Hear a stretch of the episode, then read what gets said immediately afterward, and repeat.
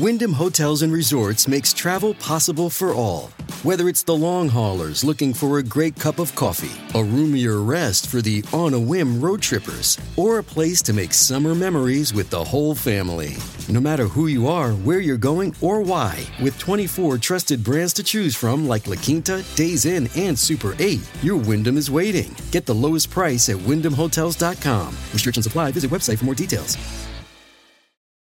I'm Laura Ingle with your Fox True Crime Minute. Alex Murdaugh is reportedly getting love letters and flowery messages behind bars. The disgraced and disbarred South Carolina attorney who is in prison for the murders of his wife and son has received a deluge of love letters and offers of friendship from smitten strangers, according to FITSNews. In one letter, a woman identified as Nicole K writes, I think I love you. The messages were obtained through a public records request. Another woman named Lacey, who described herself as a small town girl from Missouri, sent Murdaugh six messages saying, I am unable to get you off my mind. Murdaugh's lawyer, Jim Griffin, said Alex has no girlfriend in prison, out of prison, or anywhere, but confirms he has received messages, letters, and a lot of support, adding his client has not responded to any of them. Murdaugh is being held at an undisclosed maximum security prison to serve out his two life sentences. You can get more on this story at foxnews.com and subscribe now to the Fox True Crime Podcast with Emily Compagno. I'm Laura Ingle with your Fox True Crime Minute.